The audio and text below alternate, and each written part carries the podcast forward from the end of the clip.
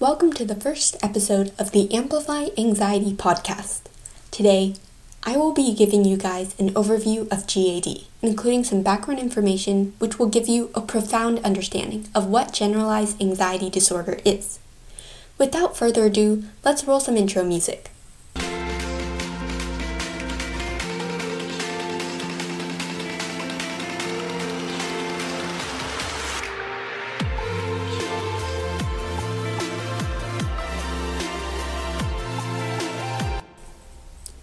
Generalized anxiety disorder, also known as GAD, is a mental illness characterized with unrestrained worrying and lots of tension.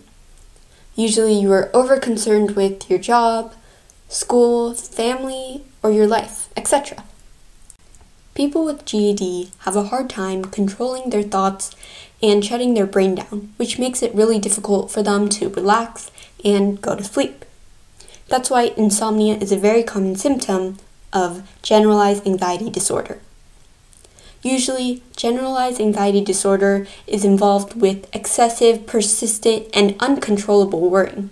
However, it is very difficult for society to understand exactly why the worrying is uncontrollable because most people without GAD don't have a problem with controlling their thoughts and worries. However, the disorder prevents you from controlling your worries, and your worries become super unreasonable. I could worry about the smallest thing that won't even affect my life, but for some reason I'm still nervous about it. Severe cases of GAD will completely incapacitate and debilitate you from day to day activities, like interacting socially and even holding down a job.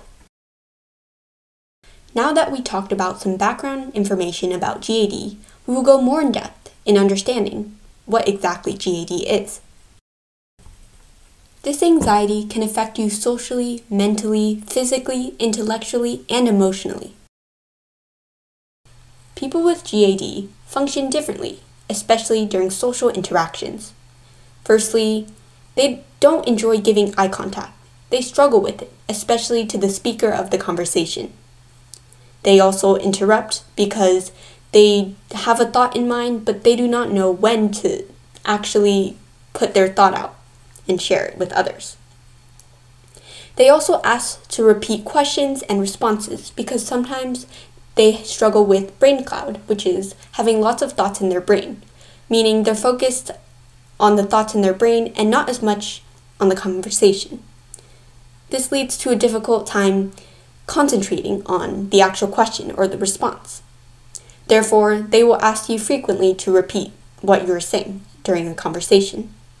Lastly, they do talk a lot, especially because they don't want the conversation to be awkward or silent. So they will talk excessively during conversation sometimes, which is basically me right now. Now I'm going to include some statistics that are good to know. GAD is actually a very common disorder and is super common in the world, especially in America. There are about 7 to 8 million Americans who have GAD. However, most of these Americans have a milder case than a severe. Women are actually two times more likely to be affected by GAD than men. And recently, most of the people who have GAD are actually children or adolescents who have a milder case when they're younger, but as they age, their anxiety progressively gets worse. I noticed that when I entered high school, my anxiety also worsened a lot. I noticed that my appetite has changed. Sometimes I'm more hungry, other times, when it's time to eat, I'm not hungry at all, and my metabolism digests much quicker, for no particular reason.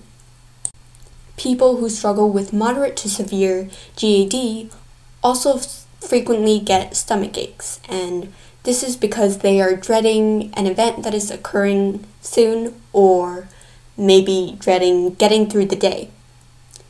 They will likely experience stomach pain, like their stomach is upset, and they will just refuse to eat when it's time to eat.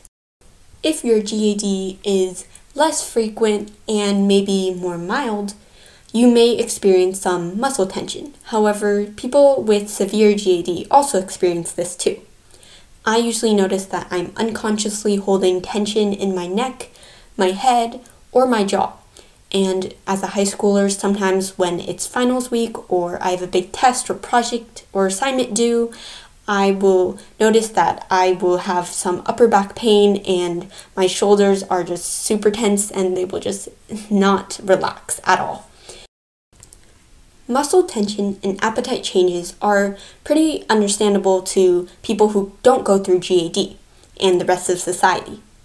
However, the overall anxiousness and uncontrollable and unreasonable excessive worrying is really inexplicable to the rest of society. So, I really hope that my podcast will actually inform you on what it is like to struggle with GAD and what you can do to help and solve the injustices that people with GAD actually face. Furthermore, mental disorders are much more difficult to actually understand, and it's difficult for society to empathize with someone who has a difficult time struggling with GAD and other mental disorders, especially that mental disorders are all in the brain, so it's not easy to actually see what a person's actually experiencing and going through. And just because your friends or other people say you're mentally okay, that does not mean you actually are okay. You're the one who decides that. On a lighter note, your GAD can actually improve and get better as you age, and sometimes it can completely just go away. However, other times, as you become an adult, you start worrying about your job, your relationship, your career, how you're going to live, sometimes it can also get worse. Thank you for listening in. We hope you enjoy the rest of your day or night, depending where you are. Don't forget to follow us on Instagram at Amplify Anxiety, and we'll see you in the next episode. Have a great day.